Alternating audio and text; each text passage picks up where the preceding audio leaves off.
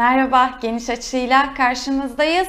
Bugün Geniş Açı'da akademisyenleri konuşacağız. Akademisyenleri niye konuşacağız? Memlekette akademisyenleri e, sık sık e, konuşur durumdayız uzun yıllardır.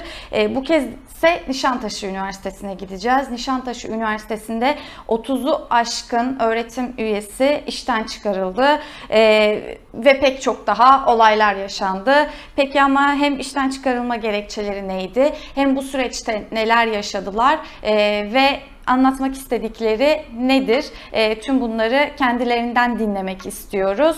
E, ve elbette hem Nişantaşı Üniversitesi'nde ne olduğunu hem de biraz onun genelinde üniversitelerde, akademide ne olduğu da e, sorularımızdan birisi olacak. E, şimdi bugün konuğumuz Nişantaşı Üniversitesi'nde öğretim üyesi Doktor Burcu Belli.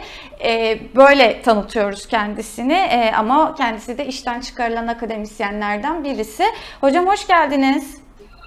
Hoş bulduk, merhaba. Şimdi e, ne denir? Geçmiş olsun diyelim öncelikle. Yani neler oluyor, ne oldu tüm bunları size sormak istiyoruz. Ama sıcak olandan başlamak istiyorum ben. E, şu an siz bir yerdesiniz. E, biz bunu biliyoruz. İzleyenlerimize de açıklarsanız neredesiniz, neden oradasınız? Biraz meseleye böyle sondan başlayarak girelim. Tamam, herkese yeniden merhaba. Bugün stüdyonuzda olmayı çok isterdim ama maalesef işte trafik ve oraya yetişememe ilişkim vardı. O yüzden e, şu anda Boğaziçi Üniversitesi'ndeyim. Arkadaşlarımızla birlikte buradayız. Boğaziçi Üniversitesi'nin Cuma günleri özellikle organize ettiği Vazgeçmiyoruz e, hareketinin e, davet edildik. Onlar tarafından davet edildik e, bugünkü basın açıklamasında birlikteydik. Açıklamayı birlikte onlar yaptılar ama bize de e, destek olduklarını belirttiler. O sebeple şu an Boğaziçi Üniversitesi'nde bir kantindeyim Güney Kampüs'te. Burası benim de okulum aslında. Yüksek lisansımı burada yaptım ben de.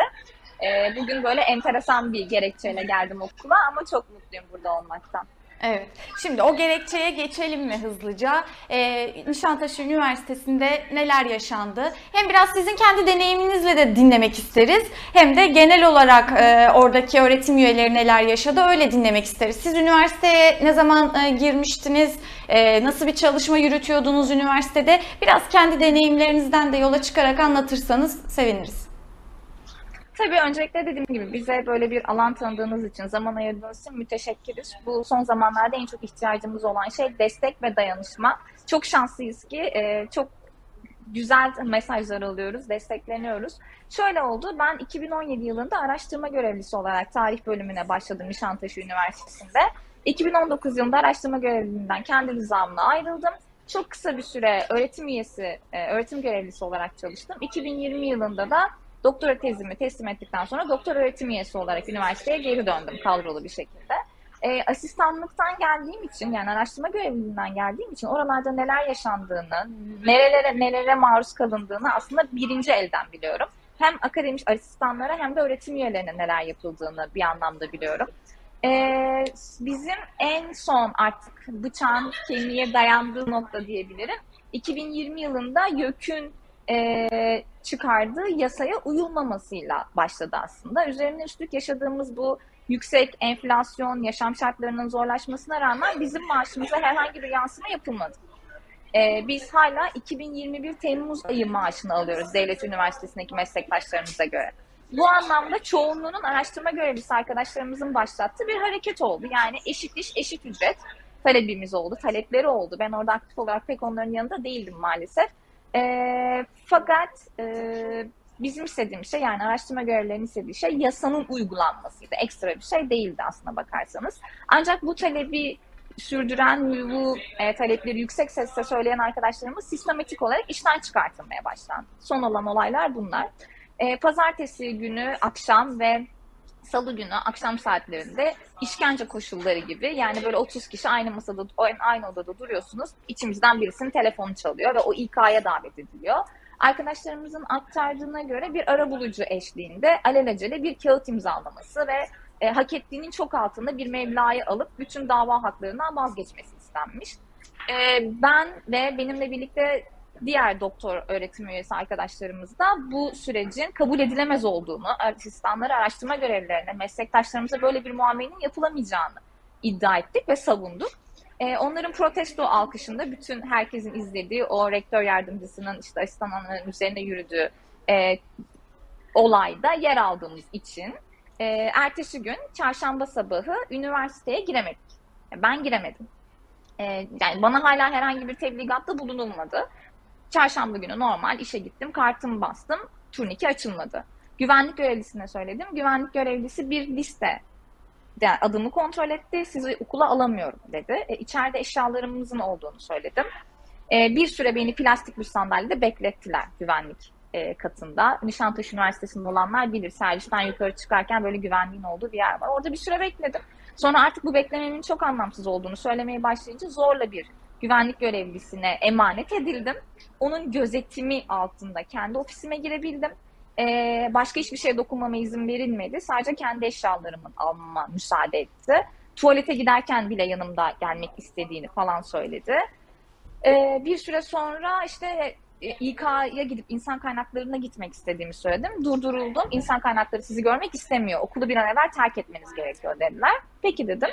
Ee, bir noktadan sonra okulu terk ettim. O zamandan beri okuldan ve derslerimden uzağım. Mesela bugün iki tane dersim vardı hiçbir şekilde okul mail adreslerimiz de engellendi. Öğrencilerle temas kurabileceğimiz kanallar da engellendi.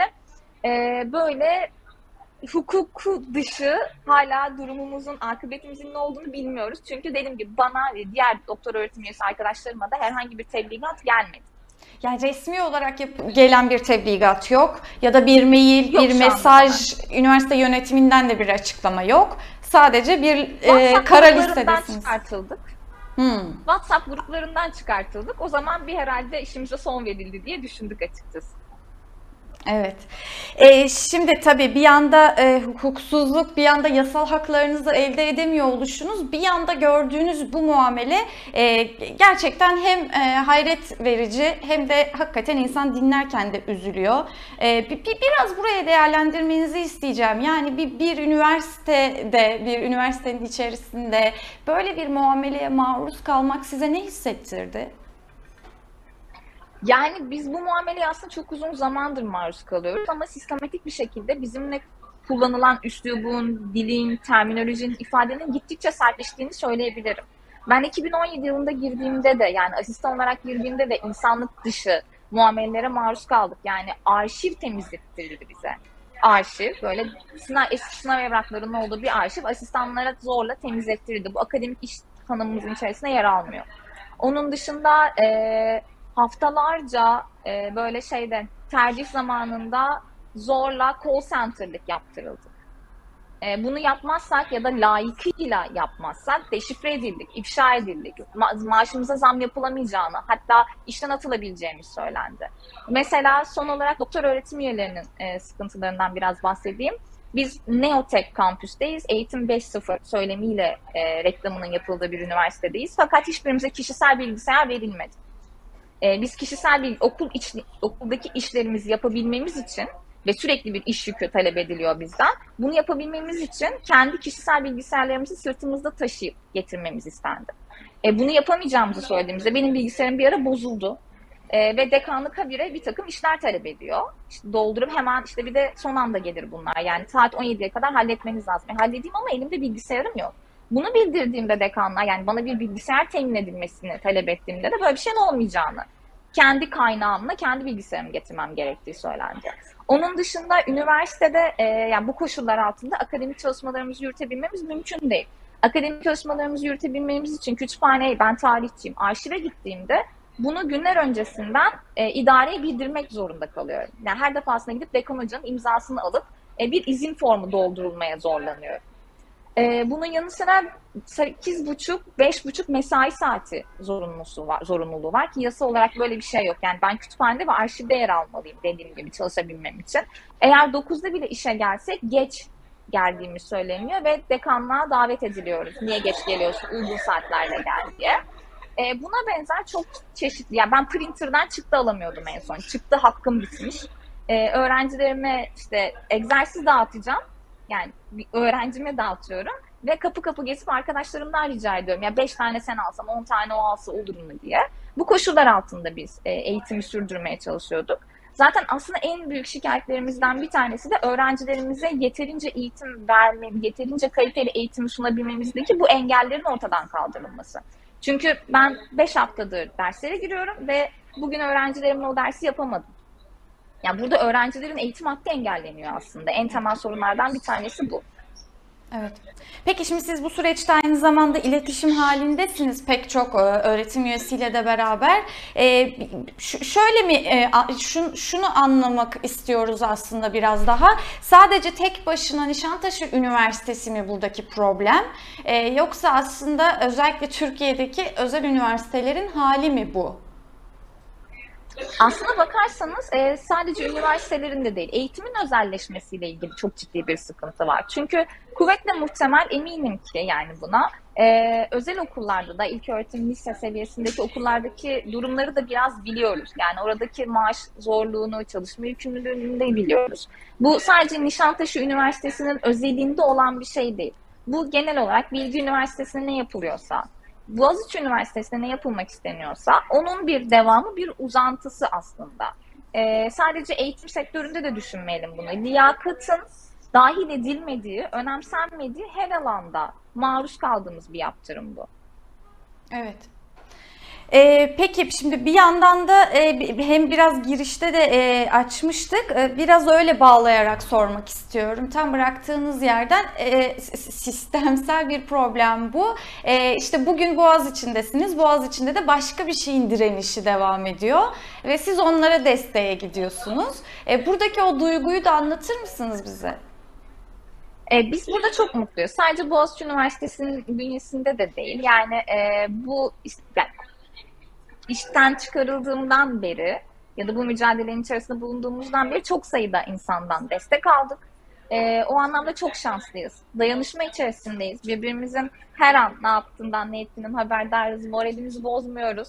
Çünkü haklı olan taraf biziz ve e, çok doğru bir yere güveniyoruz. Türkiye Cumhuriyeti Devleti'ne güveniyoruz. Türkiye Cumhuriyeti Devleti'nde hukuk üstünlüğüne, yasanın üstünlüğüne güveniyoruz. O yüzden içimiz çok rahat, hiç kaygılı değiliz.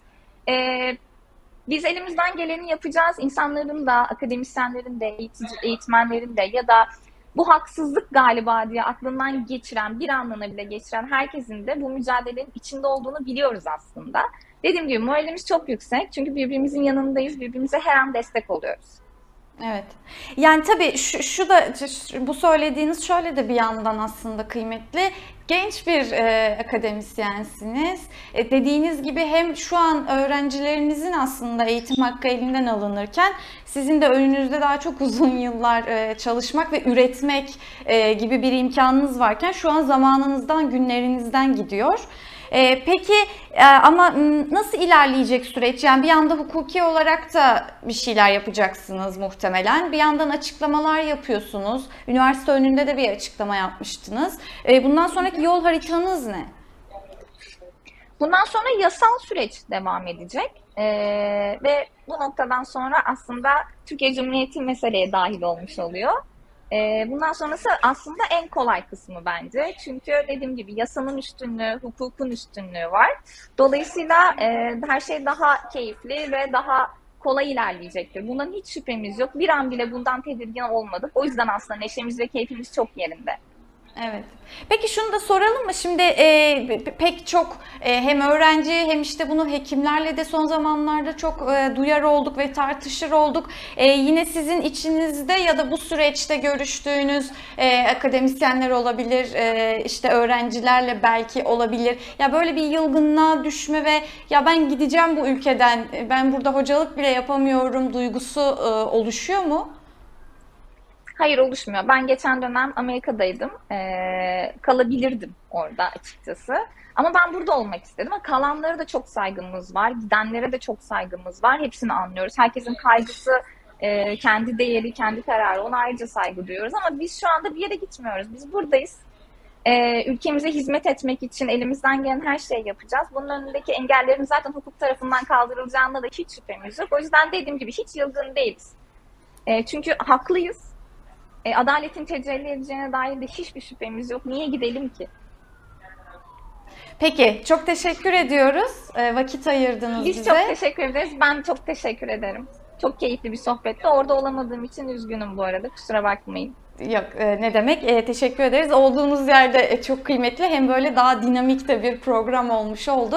O zaman sizin nezdinizde tüm e, Nişantaşı Üniversitesi'nde direnen e, akademisyenlere biz de selamlarımızı gönderelim. E, takip etmeye devam edeceğiz sürecinizi. Teşekkür ederiz. E, moral bozmak yok. Dayanışacağız, direneceğiz ve adalet yerini bulacak. Teşekkürler. Evet, Geniş Açı'nın bugünlük sonuna geldik. Yeniden görüşmek üzere, hoşçakalın.